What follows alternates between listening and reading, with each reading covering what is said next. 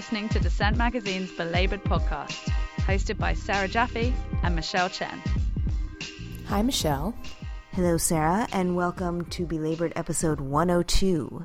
We're speaking with Eric Fink, North Carolina law professor, Brooklyn native, and rogue candidate for local state senate. And don't forget to check out the Dissent Magazine website. If you go to dissentmagazine.org, you can go to the donate page and check out our free gift for becoming a monthly sustaining member of the Belabored podcast.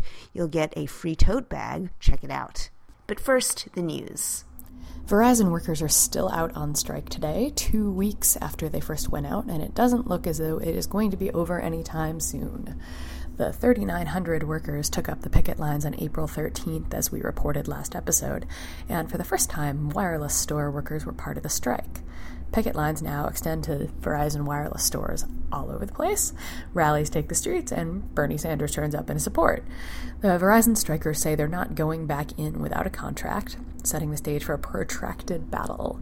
Verizon is trying to argue, of course, that the workers are sabotaging the company, a claim that might be easier to take seriously if they didn't also send out untrained replacement workers.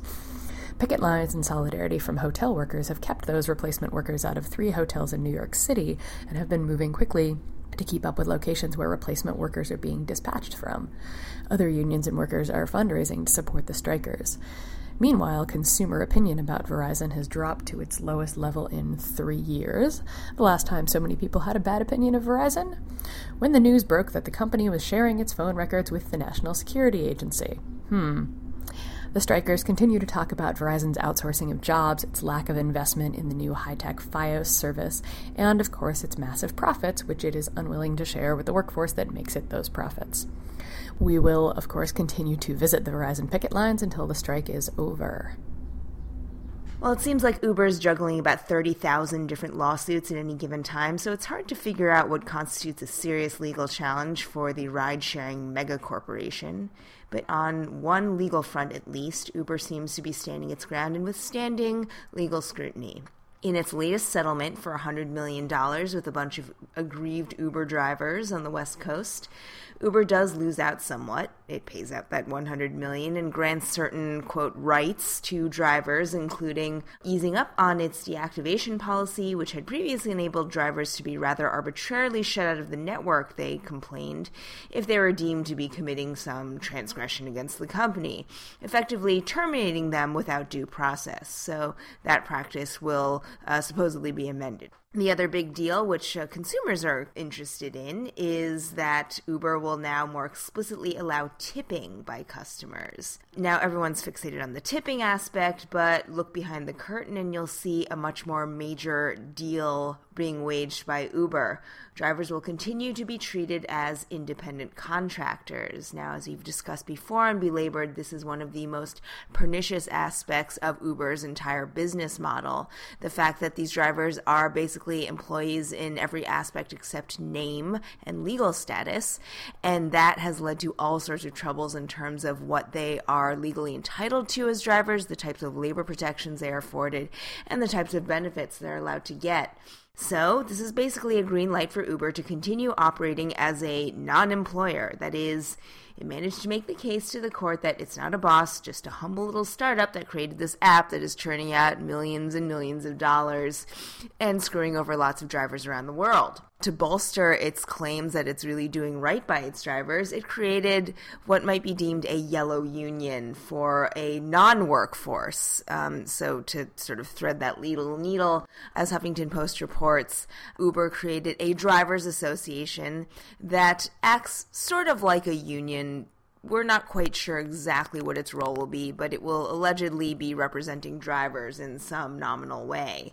This is not to be confused with the Teamsters' ongoing effort to unionize Uber drivers from the outside through initiatives such as the App Based Drivers Association, an ongoing initiative in Seattle to effectively provide independent contractors with collective bargaining rights through a separate structure that is uh, essentially overseen by the state in some form the New Drivers Association is not just founded by Uber, but actually directly funded by Uber. And if that's not enough of a conflict of interest, as Dave Jamieson points out in his Huffington Post report, that automatically opens it up to legal challenges on two fronts. One on antitrust law, if they remain independent contractors, because that could be seen as some kind of quasi cartel activity, or two, on the basis of a provision in the National Labor Relations Act that basically bars a private company from sponsoring a worker led organization and otherwise controlling or managing in its affairs. So, federal labor law does somewhat take this into account, but because Uber falls into this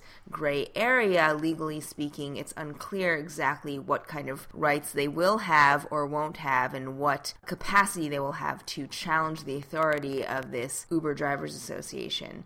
Of course, if you want to talk to the experts in this field, the Teamsters, that is the real union, they have quite a different perspective. They say that Uber drivers, currently as independent contractors, can achieve rights uh, for collective bargaining if they are allowed to form an independent organization with genuine independence as opposed to what Uber seems to be proposing right now.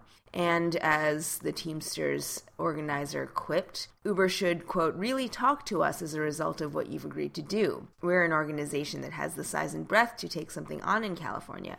Who better than us, who's been dealing with these issues for a hundred years? Who, Uber? Who? Belabored listeners might be familiar with the growing momentum within labor unions to take on issues of injustice outside of what is normally considered labor's purview. One of those issues is that of the Israeli occupation of Palestine and the injustice that it creates, in particular for Palestinian workers. Recently, three graduate student worker locals passed resolutions supporting a policy of boycott, divestment, and sanctions, calling for their university employers to divest pension funds and other investments from Israeli institutions that are complicit in violating the human rights of Palestinians.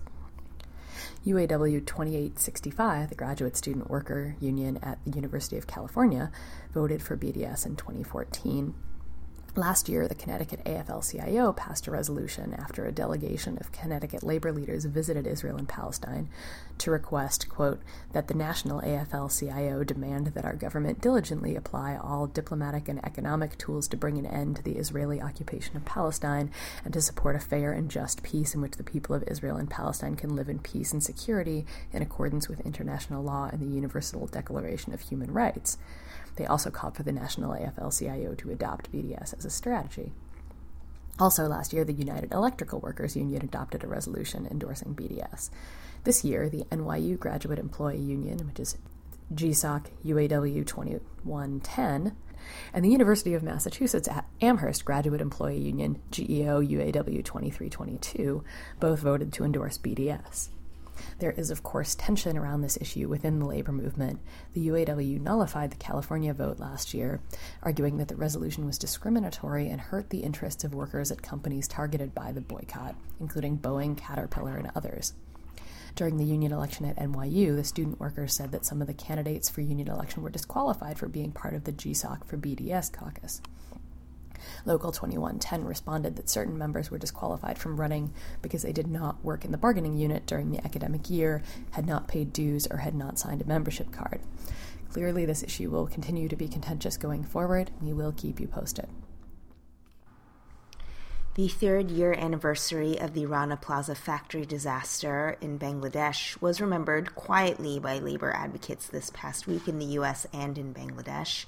The rest of the world, of course, is forgetting fast. Three years on, the International Labor Rights Forum put out a scathing report showing that, first of all, workers remain traumatized. They keep on suffering the massive injuries as well as the economic losses of the disaster and they're still struggling to be made whole three years after their factory collapsed and them killing about 1,100 workers.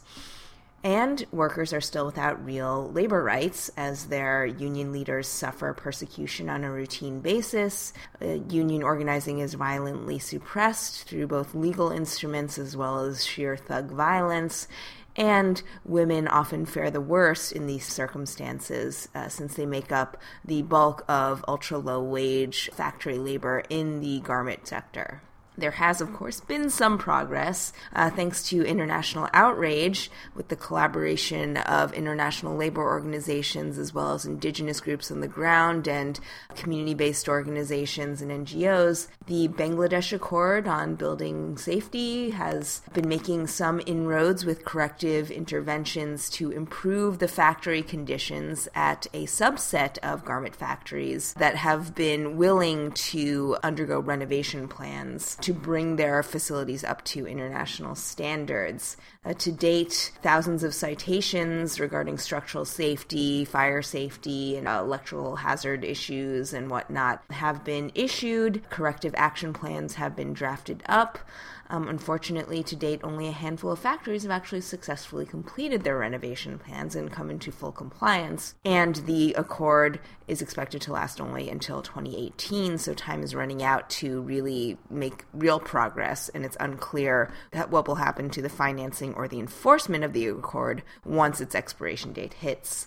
There's also been a donor trust fund set up to compensate some of the victims. As we've noted before on this podcast, compensation is really too little too late at this point, it ranges from about 1340 US dollars to an injured survivor to about 10 times that amount for families of the deceased of course, never going to adequately compensate for the loss of a loved one, uh, to say nothing of the actual loss of lifetime income that uh, these really low wage workers depended on for their livelihood. But um, I have a report, The Nation, this week regarding a lawsuit that has been launched in Canada trying to seek to hold the mega retailer Loblaws accountable for the factory conditions way down in supply chain. It turns out it was uh, contracting with a supplier factory in Rana Plaza, and they're using the sort of chain of accountability of subcontractors and contractors all the way up to the Western brand at the top of the supply chain trying to hold Loblaws responsible for the grievous harms that were suffered by the workers by saying, look, they deliberately sourced through these factories knowing they were unsafe, turning a blind eye to the terrible factory conditions and the rampant labor violations, as well as massive corruption on the ground in Bangladesh.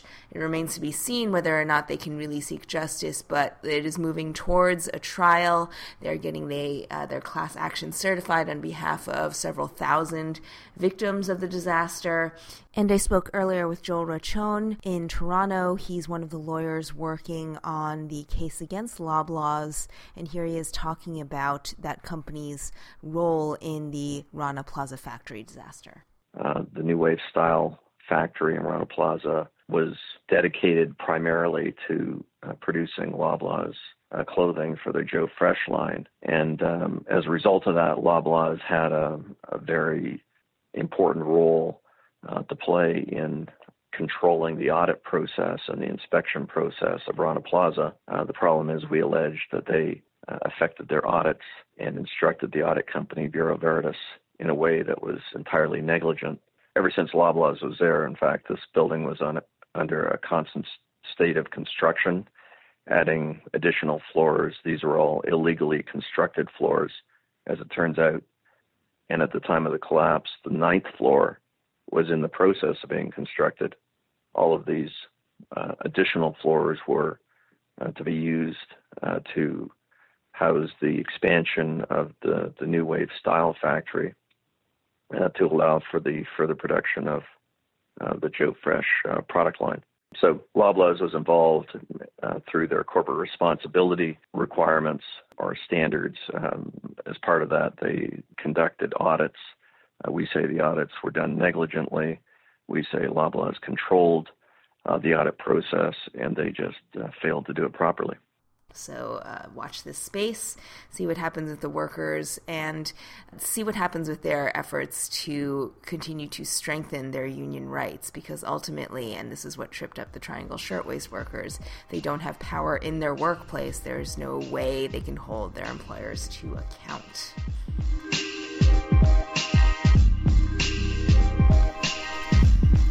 Eric Fink is a longtime friend of Belabored and of the Twitter hashtag class war community, and is a professor of labor and employment law at Elon University in North Carolina, the state that just passed a deeply extreme bill that restricts transgender people's access to restrooms, cracks down on local non discrimination ordinances, and restricts cities' abilities to raise the minimum wage, among, well, many other things. HB2 was backed by Republicans in the state legislature who've introduced myriad restrictions on workers, voters, women, LGBT people, you know, pretty much everyone in the state since taking power.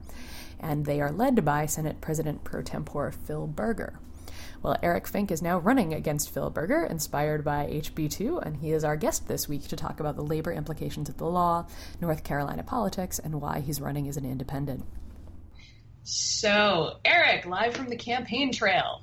Yes.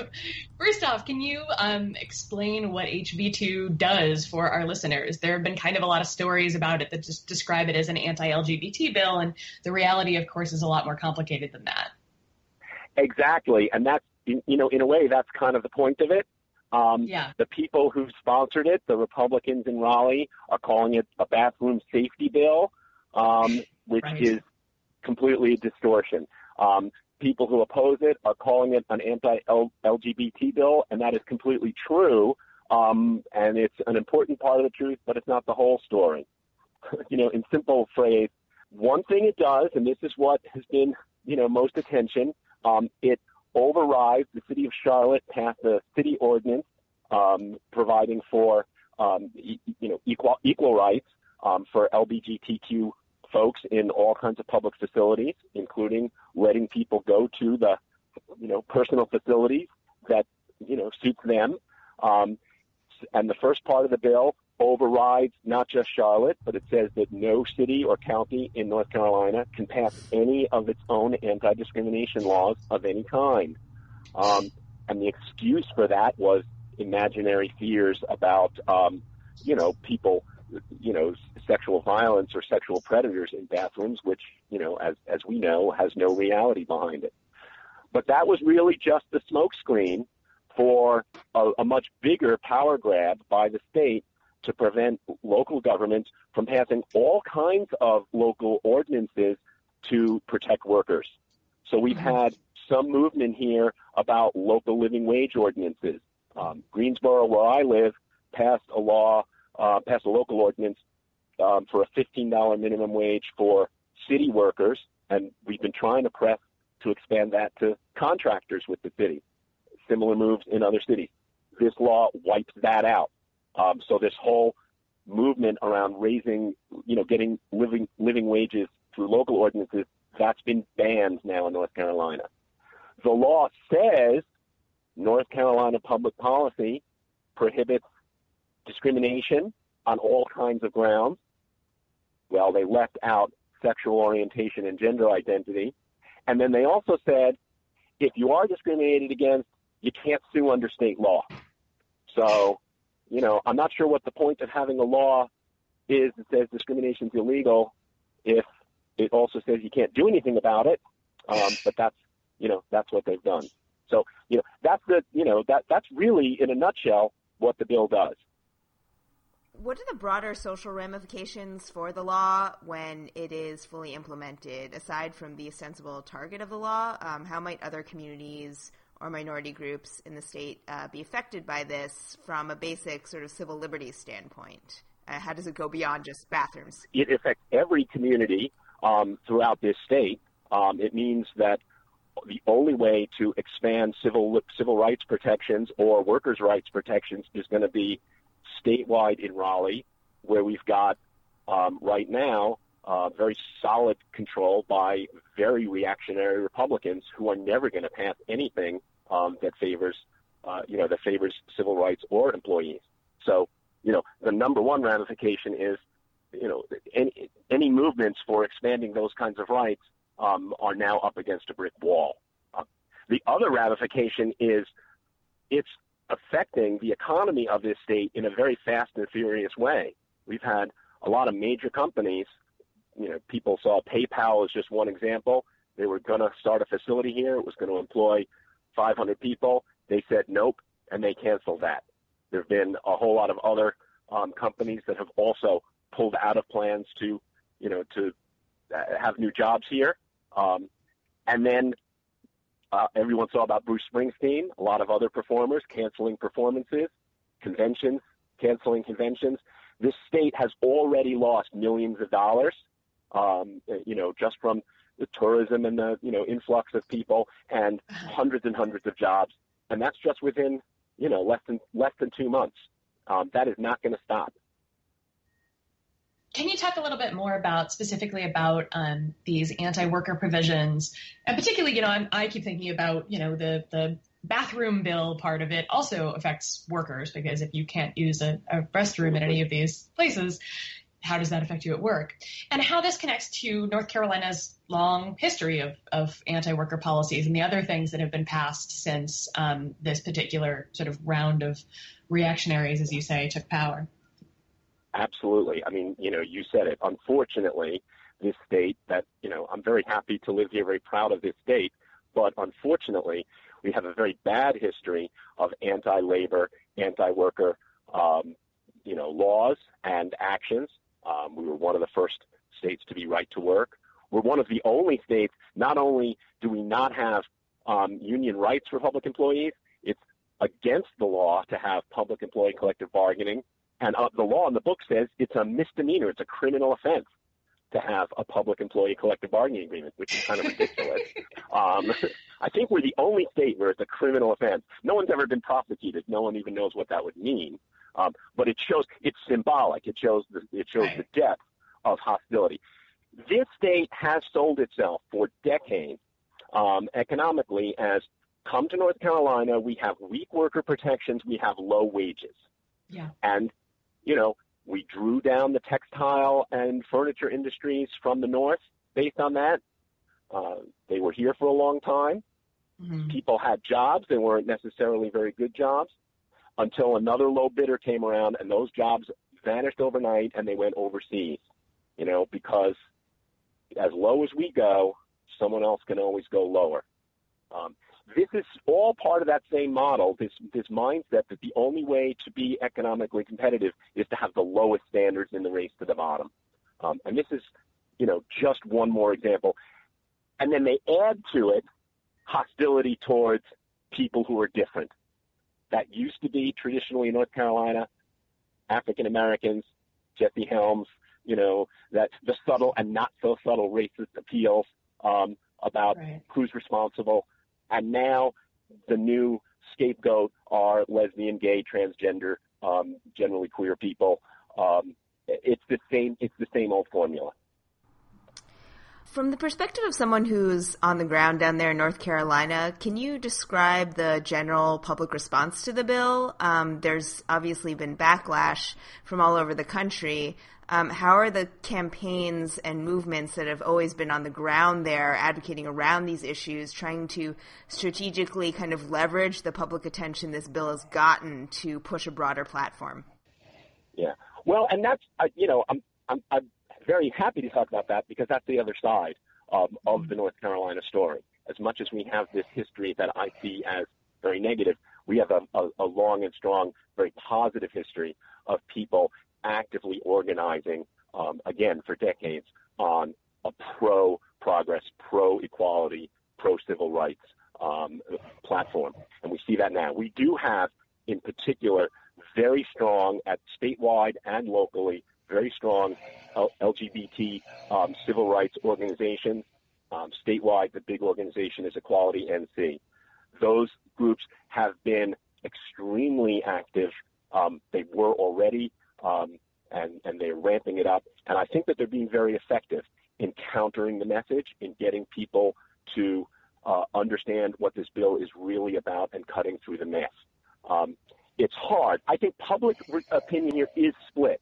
Um, I think some people do get focused on this bathroom issue, and some people, you know, whether it's through unfamiliarity um, or whatever, uh, you know, people have a fear of, you know, what they say, oh, I don't want men in the women's room. And it, it can be hard to get people to understand that that's, you know, a misunderstanding. And it's hard to convey that without, you know, you don't want to be demeaning to people who might not understand. But I think that, you know, groups like Equality and, and others are, are doing a great job of getting that work, uh, getting that word out. The latest things that I've seen is that overall public opinion is tilted against the bill, and the more people see how it's an attack on local government's ability to add protections, the stronger that opposition to the bill um, gets. So that's where a lot of the focus is right now in getting people to see the under the covers version of the bill. Um, and the more people see that, the more they dislike it. Can you describe how the national response to the bill looks from where you are? Um, you know, here in the Northeast, um, I can see that the the response to the bill is very much, uh, you know, uh, people affirming their perceptions of what North Carolinians or uh, the Southern states are like. Um, how do you, as someone who's on the ground there in North Carolina and is also a Brooklyn transplant, um, both challenge yeah. legislation but also dispel some of the more um, nefarious stereotypes about your state?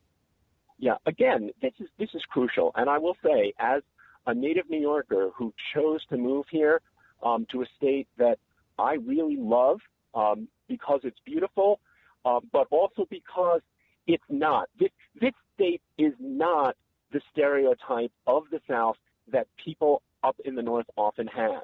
It doesn't mean we're always have clean hands, but you know, North Carolina among the Southern states always has been divided um, uh, on some of these issues and has always had some of the strongest movements pro progress and pro equality.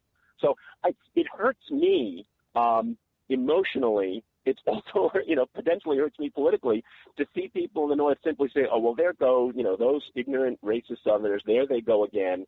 You know, I grew up in New York and I went to a segregated public school. All right. I grew up in New York and I remember, you know, how much overt and strong racism there is up there. So, you know, uh, one thing is I would hope people would be a little more careful about pointing fingers. Um, uh, down on the ground here, people are sensitive to that. And I think people who can otherwise be won over, um, I think it's understandable that they get their backs up when they what they perceive as oh a bunch of Yankees, a bunch of elite people telling us how to live. Uh, yeah. Uh, you know, I think it's a mistake to worry. You know, I'd rather say, well, yes, but we should be living better. But I understand that reaction. Mm-hmm. So you know, on things like the boycotts and the the concerts, among people who are strongly organizing against this bill, there's real divided opinion about whether performers should should boycott here or whether they should come here and join in the message. Um, and I have, you know, I have friends and allies who are really on both sides of that. We're trying to we're trying not to get bogged down in that and say, okay, people are going to make their decisions. Um, but it's so, sometimes that reaction um, can be as big of a problem. Yeah, and I think again, you know, we were talking about the the record on labor that that North Carolina has, and the way. I mean, I you know I lived in the South for a long time too, so I have a similar reaction that to you that that when people start to talk about the way this is just how the South is. One of the things that I always find interesting about North Carolina is that North Carolina had you know this dismal record on on labor while its state legislature was controlled for a very long time by Democrats, which is usually the solution for the the smug people who want to say that you know you you need to be more like us, i.e., vote for Democrats. Okay, well, people voted for Democrats, and those Democrats did very little to change North Carolina's position as a low wage state. Absolutely, absolutely, and I think I think we're starting to see changes um, there. Um, the Democratic yeah. Party in North Carolina is you know, it has has an increasing diversity. The traditional group um, in the in recent decades has been this sort of you know moderate, socially liberal but fairly economically conservative in the in the mold of you know Terry Sanford and Governor Hunt. Um, these are folks who did great stuff in office, but also within a limited you know what we now would call a neoliberal framework. They right. they did not put a high priority on uh, you know raising wages or expanding workers' rights. We're seeing right. more of that as, as the, the population of the state's changing. There's people moving here from elsewhere. We're a big immigrant state, particularly yeah. a lot of immigrants um, from Mexico and, and Latin America who um, those who are, you know, uh, able to vote are registering and are bringing a different. You know, one of the things people talk about North Carolina and labor, we have had the lowest rate of of union density. We're now we're now the second lowest. South Carolina has now surpassed us. We're at the same one. time, we right, but at the same time, we've had some of the most exciting union activity in this state. Some of it really successful in extremely unlikely circumstances. We had the Smithfield campaign that finally, you know, did get um, recognition after a long, um, strident and illegal opposition by the company. We have FLOC, the Farm Labor Organizing Committee, um, who represent and organize migrant farm workers, all, almost all of them immigrants, and uh, a significant portion of them with undocumented immigration status. Mm-hmm.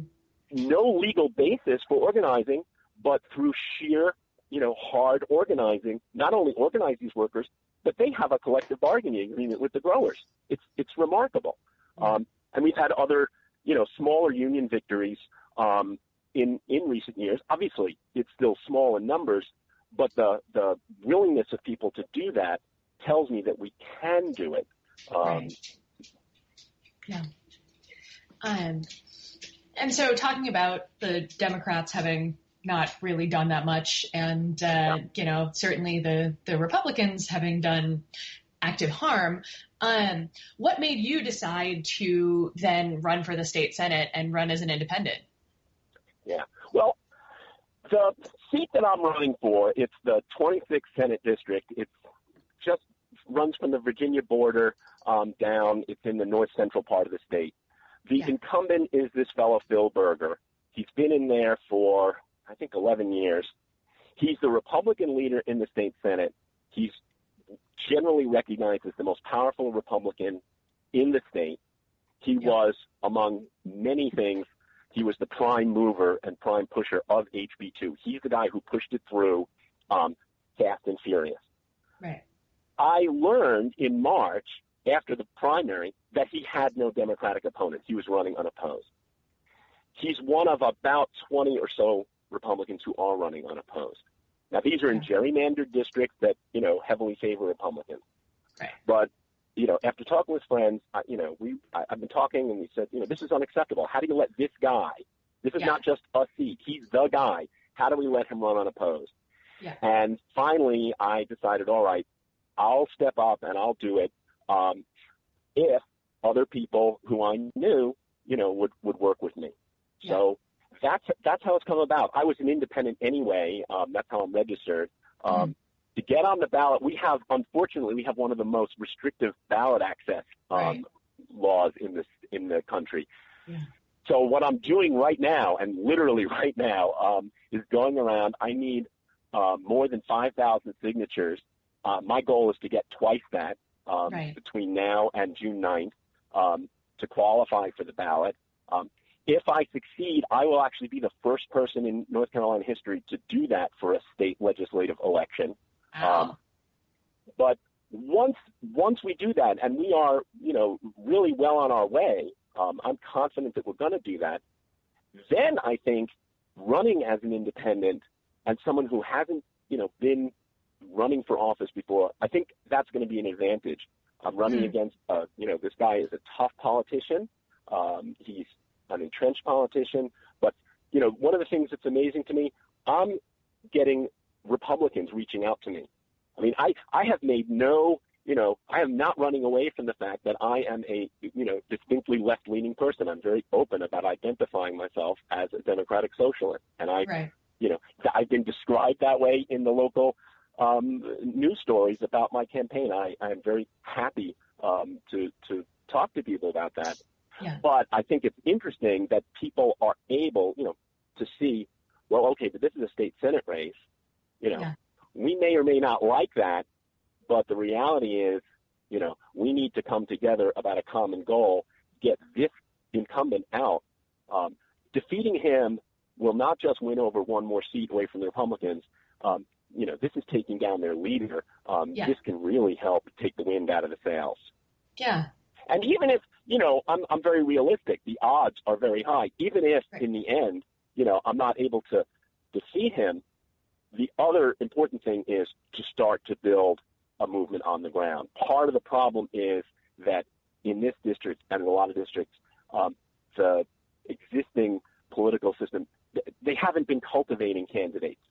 Yeah. So, you know, we're out there hoping to win, but I'm also out there um, building a good group of people and a good movement so that two years from now and the next time we have state elections, there can be other candidates, hopefully, um, you know, more uh, more like me ideologically, organizing and running more widely throughout the state. Mm-hmm. Why don't you just give us the elevator pitch for your platform? What would you do in your first hundred days in office, or uh, what what would you do on day one if elected? Um, well, I promised my son. This is this is this is um, funny, but I did. I promised my son that the first bill I introduce will be to change the state bird from the cardinal to the Carolina chickadee, which I do think is scandalous. That we, you know, we're a state that has a bird named after us, and we don't honor it. So that is, in fact, um, what I will do on day one. But on the real pressing issues, uh, HB2, in a sense, you know, it, it's it is the immediate issue because it's just happened and it's gaining national attention. But for me, it's the symbolic um, value of it. The real issues, I think, are three. One is, you know, I talk about solidarity. Um, it's about respect. We are a state with a lot of different people who come from different places and live different ways, and we all have to stick together, you know, as a state and recognize that you know, everybody here has to have equal rights and equal status and equal treatment, you know, under the law. Um, and we have to end this division of people, whether it's by race or gender or sexual orientation, gender identity, um, whatever. So that's number one.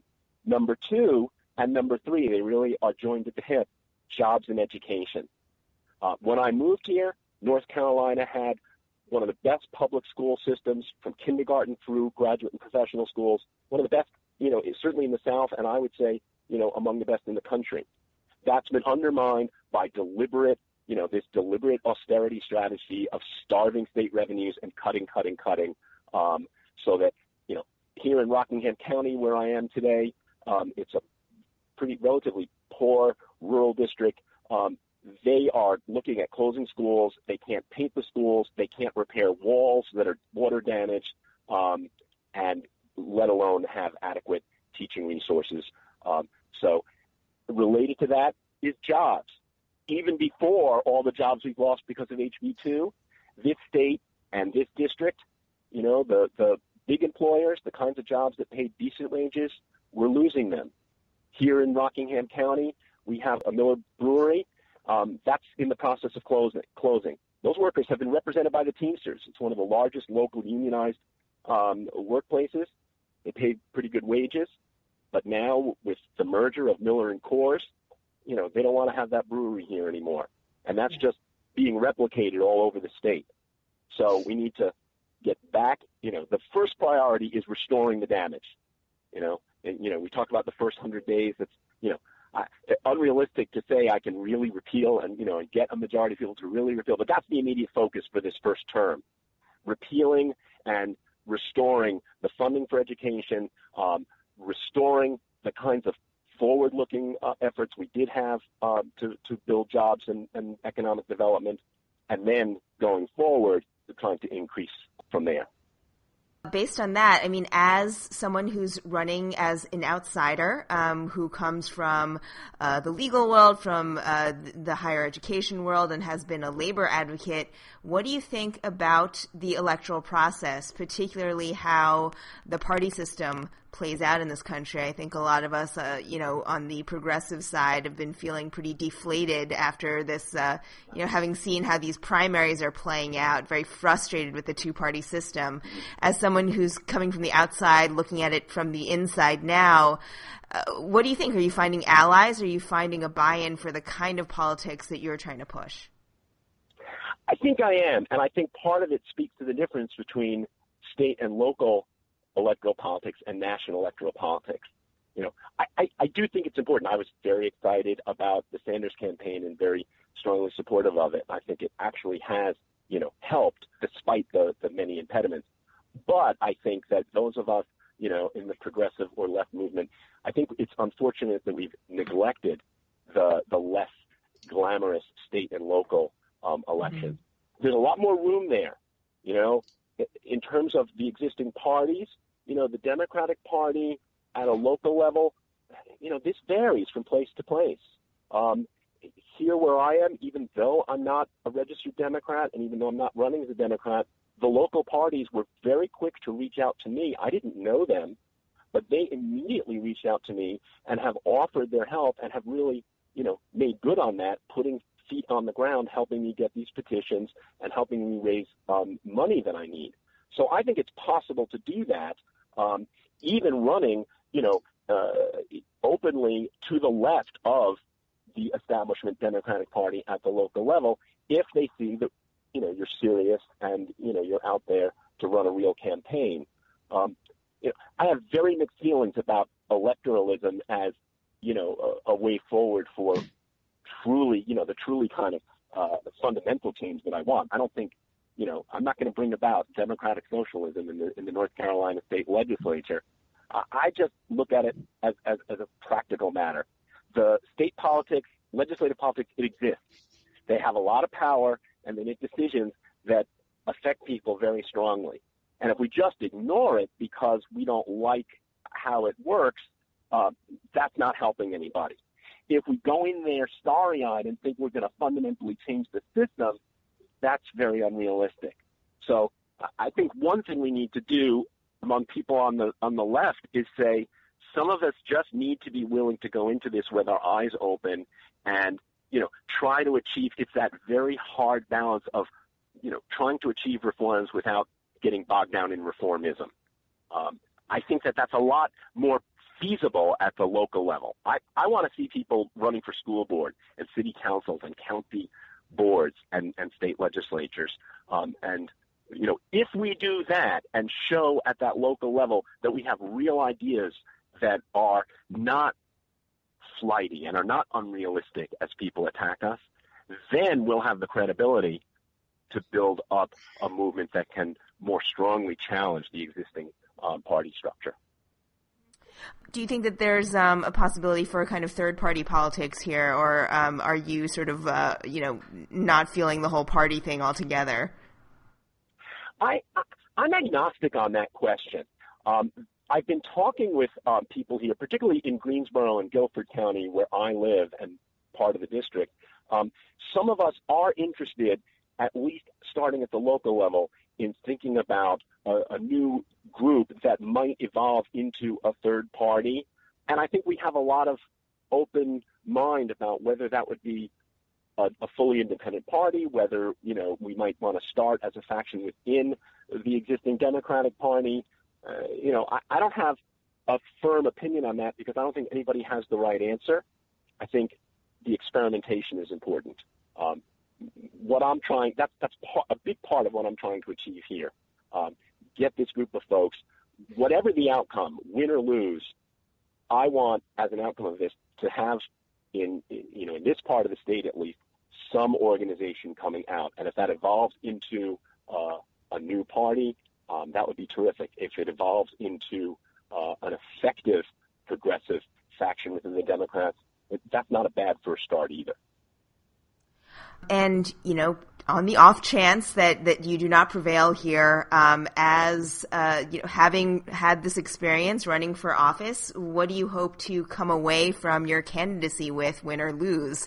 And uh, do you think this could be the start of a political career? I, I don't think it will be. Um, you know, I it's it's it's a little bit funny because I got into this. You know, I've said this before. I got into this thinking, okay, I need to take this seriously, and I need to run this to win because I think running just a protest campaign that's a waste of people's time and money. It's it's too expensive um, just to be making a statement. So yeah, if I achieve this goal and I win, then I am going to become right an elected politician, and I'm not going to want to walk away from it in two years. If I don't, you know, this is not something I've aspired to.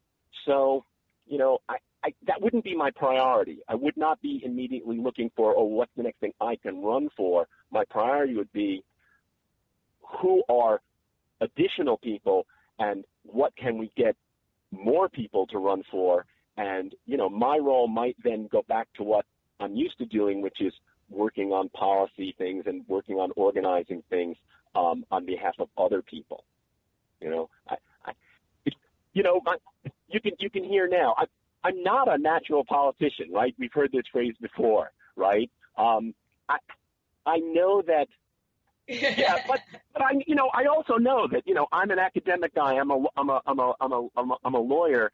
I you know I'm not all that comfortable at getting out and talking in the sort of sound bites. I'll tell you what I like. One of the best things about this is I am meeting all kinds of people from around this district who I would never otherwise have had a chance to meet. And yeah. I'm learning all sorts of, you know, things about on the, it's one thing to say schools are a problem and schools are an issue. I went yesterday to a forum hearing people talk specifically about, you know, there's a particular elementary school here in this county and talking in, in real detail about the problems they've had. That's a great thing. To It's terrible to hear the problems, but it's not something I would get to know about. I'm getting to know people who are really involved and really care a lot about this state. Um, so for me, that's the best part, and I want to sustain those relationships. You know, to do something uh, to continue to to be involved. So I'll continue to be involved in, uh, you know, I think state and local politics, um, not necessarily as a candidate. So to kind of wrap up here, um, a lot of people, speaking of progressive movements in North Carolina, um, are familiar with the Moral Mondays movement and particularly the work that Moral Mondays and the North Carolina NAACP and Reverend Barber did around voting rights and gerrymandering and the voter restrictions and all of that. Can you talk a little bit about that and how that has made it hard to shake the state legislature that in, in a lot of cases has gotten deeply unpopular? Yeah. Uh, without Reverend Barber and the Moral Monday movement, there's no way that it would have been at all feasible for me to do this. Okay, yeah. I, uh, you know, I've been involved, um, not centrally, but I've participated in the Moral Mondays, and I have seen how it started as this little event. It has really spread. You know, they're continuing to put the pressure on Raleigh, but they've also mobilized and engaged people um, at all the local levels. And the wonderful thing about Moral Monday is it is a true coalition in the best sense. You know, started by the NAACP, which in North Carolina, it's I think it's one of the largest state NAACP mm-hmm. chapters, and and a, and a chapter that has been really on the cutting edge of you know a cross section of progressive issues, strongly um, uh, you know strongly allied among other things with the state's labor movement, um, and also strongly allied with a, a broad range of faith communities, you know, uh, you know, of all uh, denominations and, and, and religions. Um, and so it, it really has brought people together. Um, without that, there would be no point to this. I think when, and it's a matter of, you know, when it happens, it will happen. When we defeat, you know, this current Republican majority, they will have, you know, the credit will be to them. Um, you know, up here in Rockingham County where I am, which is a, a overwhelmingly white county, but there is a very strong and well organized African American community, um, very strongly involved in the NAACP and Moral Monday movement.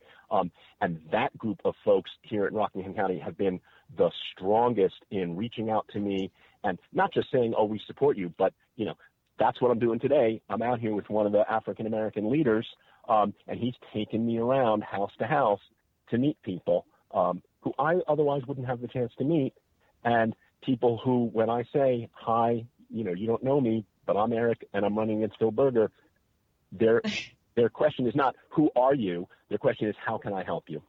Yeah, yeah, and so right with with voter restriction laws, with gerrymandered yeah. districts that are drawn for people like Phil Berger. What additional challenges that leave for you, and how important is it that you know that there have been these legal challenges to that system? Yeah, that's. I mean, look, I have to give the, these Republicans credit. They are very smart, right? Because they play on all fronts and they play to win, and they're not worried about playing nice. Right. The voting restrictions and the districting, um, you know, those were very strong hands. Now on the district thing, we've already seen, you know, they clearly have overplayed their hands. The court already overturned the flagrant gerrymandering for the congressional districts. The redrawn map isn't that much better, but it's at least a little better. Um, it mm. shows that there's some weakness. And I think that this redrawn map, you know, still there's still some question whether it will survive um, ultimately in court. The state hmm. districts, there's currently a case pending in court. Um, in fact, one of my current students and one of my former students at the law school um, uh, have been working with the Southern Center for Human Rights um, on on you know who are representing the plaintiffs in that case. I think that there's a strong possibility that the court's going to rule the state legislative districts also unconstitutional and require those to be redrawn. Um, yeah. The voting rights is harder, you know, because of the Supreme Court undermining of the Voting Rights Act. You know, the court just earlier this week, the district court rejected a challenge to the voter ID provision. Um, I'm hopeful that the appeals court will take a different view, but unfortunately, the state of the law under the Voting Rights Act, um, it's it's increasingly hard to challenge things like vote, you know, the kind of tactics like voter IDs that are used very flagrantly to suppress people of color from voting uh, and and generally lower income people from voting who tend, you know, not to vote for Republicans. So, you know, we've got to fight that on all fronts. We've got to keep fighting that in the courts. Um, but we've also got to fight that on the ground and get people angry about the notion that politicians are taking away their right to vote.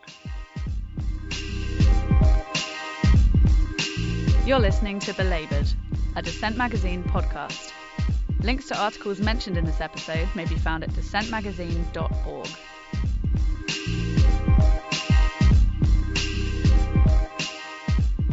and that was Eric Fink, law professor and independent candidate for state senator in North Carolina.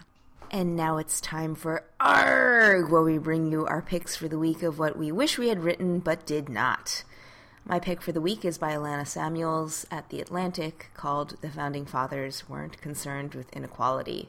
Now, this might not come as a big shock to belabored listeners, but she has an interesting analysis. She talks about the founding fathers, who are, of course, back in vogue with, with Hamilton the musical on Broadway and all of these hip new treatments of the creation myth of the United States but she takes us back to January of 1944, quote, in the midst of the terrifying days of World War II, where President Franklin Delano Roosevelt unveiled his proposal for a so called Second Bill of Rights. This was sort of the political adjunct to his big New Deal plan, and he proposed a political program that portrayed the American dream as having some form of equity, a good job, a roof over your head, health care, and most of all, economic security. Sounds like a great idea. Um, by framing it within the language of the Bill of Rights, however, he uh, found himself on some tricky terrain. He had to justify this as part of America's founding mythology. But how real was this construct? So Alana Semuels goes back to the founders, back to the original texts that they worked with, back to the original debates that they had around the Constitution, and finds out that, well, they didn't really care much about inequality. Ironically, this was not because America was even more unequal than it was today.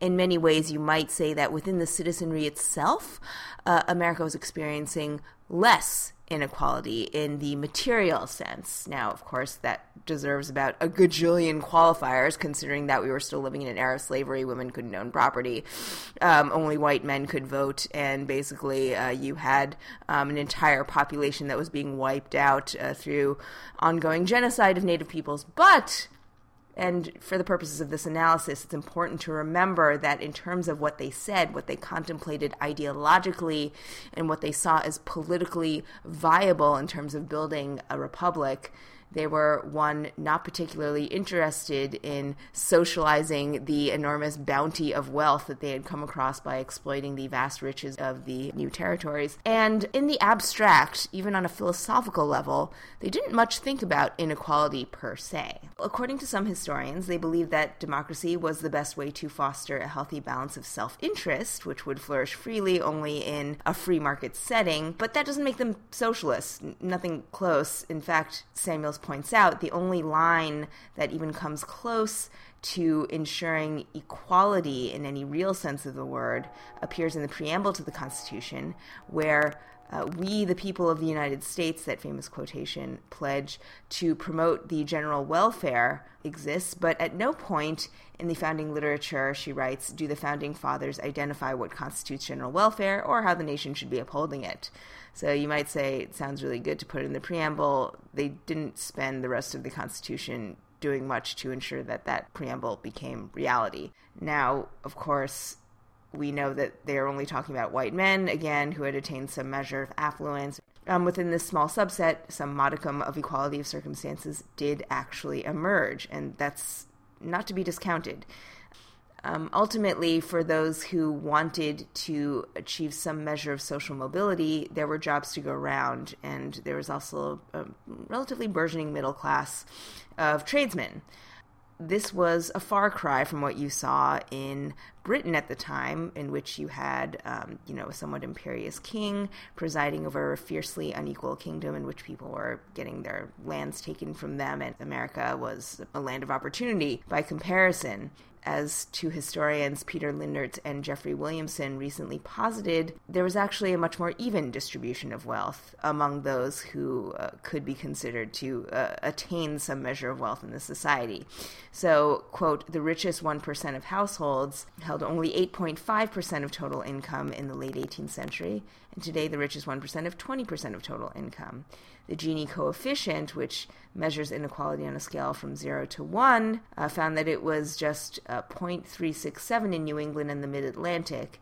It was 0.57 in Europe in the late 18th century. So, by comparison, without the aristocracy lording over them and without the rabble below starting bread riots, colonists thought they had it pretty good. So, according to this ethos, Semuels writes, hobble the aristocrats and the people keeping others down, the thinking went, and anyone, no matter how humble their birth, could succeed. But of course, we know how that movie ends. Fast forward through another century or and a half or so of economic upheaval, social strife, financialization, industrialization, militarism, and class warfare. We end up with the Great Depression and subsequently the New Deal. And this is where FDR, very much himself a patrician leader of his day, actually realized that the citizenry such as we came to define it as a social construct based on democratic participation rather than a property owning class, was now incompatible with the kind of wealth accumulation that had become so polarized in the system that it was on the verge of collapse.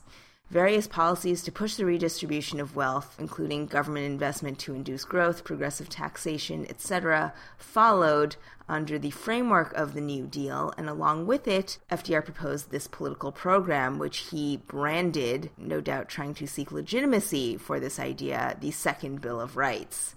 But of course, the ideas that he put into the Second Bill of Rights were quite distant from the First Bill of Rights, enshrining people's civil liberties and uh, privacy rights, etc. I won't get into the distinctions here, nor will I get into the many accolades and critiques afforded to uh, the New Deal program in general, but suffice it to say, his Second Bill of Rights is a major addendum to the First Bill of Rights nowhere in the first Bill of Rights were they talking about, uh, you know, putting a roof over everyone's head and making sure that everyone had economic security and could uh, retire um, in something other than abject poverty.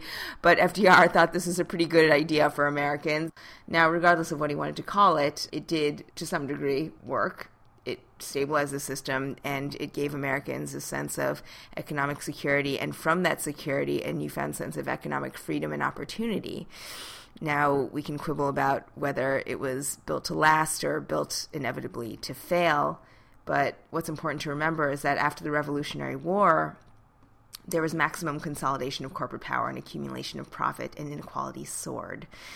And in a classic American boom bust cycle, we only acted after crisis hit, and with too little and too late at that as FDR conceived it, the Second Bill of Rights was a course correction, and we can see it as an intervention that amounted to a great anomaly in American history in the 20th century.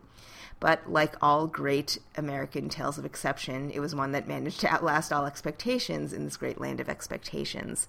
And it's the one that we live with today, for better or worse, and it's the one that we're left to contemplate um, in terms of how to make it a reality again and whether or not we can come up with a new reality, maybe a third Bill of Rights, and maybe we can talk about what that would look like. I know I've avoided talking about the elections as much as possible this season, but I couldn't resist this piece by friend of the show Jake Blumgart at the American Prospect. Jake has fought mightily to continue to draw attention to local issues with so many eyeballs sucked into the hell vortex that is the presidential race. And since we talked to a local candidate on today's show, I thought this was a good uh, time to take up this subject. Jake's piece is called Labor's Cautious Endorsements, and it uses the Pennsylvania Senate race as a lens through which to analyze the reasons that unions often make little c conservative endorsements. The Pennsylvania Senate Democratic primary was basically a three way race between Katie McGinty, who wound up winning, former Congressman and Admiral Joe Sestak, and Braddock, Pennsylvania Mayor John Fetterman, who endorsed Bernie Sanders and ran a campaign based in part on Rust Belt authenticity and in part on core progressive issues like universal pre K and labor rights. But Fetterman got little labor support, which mostly went to McGinty.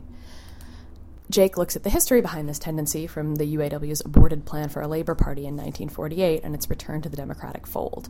Dissent board member Rich Yeselson comments for the piece, quote, the more powerful the union, the more likely it is to endorse an establishment candidate because they have more access and more influence. Jake writes If there are increasing exceptions to the conservatism of labor's endorsements, they seem to come only if there is a, either a powerful disincentive to back a candidate, like Rahm Emanuel, or a very good case for backing a strong progressive option, like New York City Mayor Bill de Blasio. In the Pennsylvania Senate race, McGinty may not be a favorite of party activists who distrust her record with the Clintons and her measured embrace of the fracking industry, but she's proved adaptable. In her 2014 gubernatorial campaign, she supported a $9 minimum wage, but this year she announced her support for a $15 wage threshold and won the endorsement of SEIU, which is backing the wage hike. As we look forward, even dare I say it, beyond the 2016 election, these are questions worth answering. The news that major unions had broken with the Working Families Party, both over its almost challenge to Andrew Cuomo in 2014 and its endorsement of Bernie Sanders this year, also raises this question Where is labor best placed to make its boldest demands? That is all for this week. Thanks as always for listening and all your support. Also, our tote bags have arrived and they look fabulous, and you can get yours on the Dissent website for supporting Belabored. You can, as always, contact us at hashtag belabored on Twitter or belabored at dissentmagazine.org if you're a candidate for local office or a union official endorsing something controversial, if you're on the Verizon picket lines or a garment worker or an Uber driver or want to share your thoughts on inequality. Thanks again for your support. We'll be back in two weeks.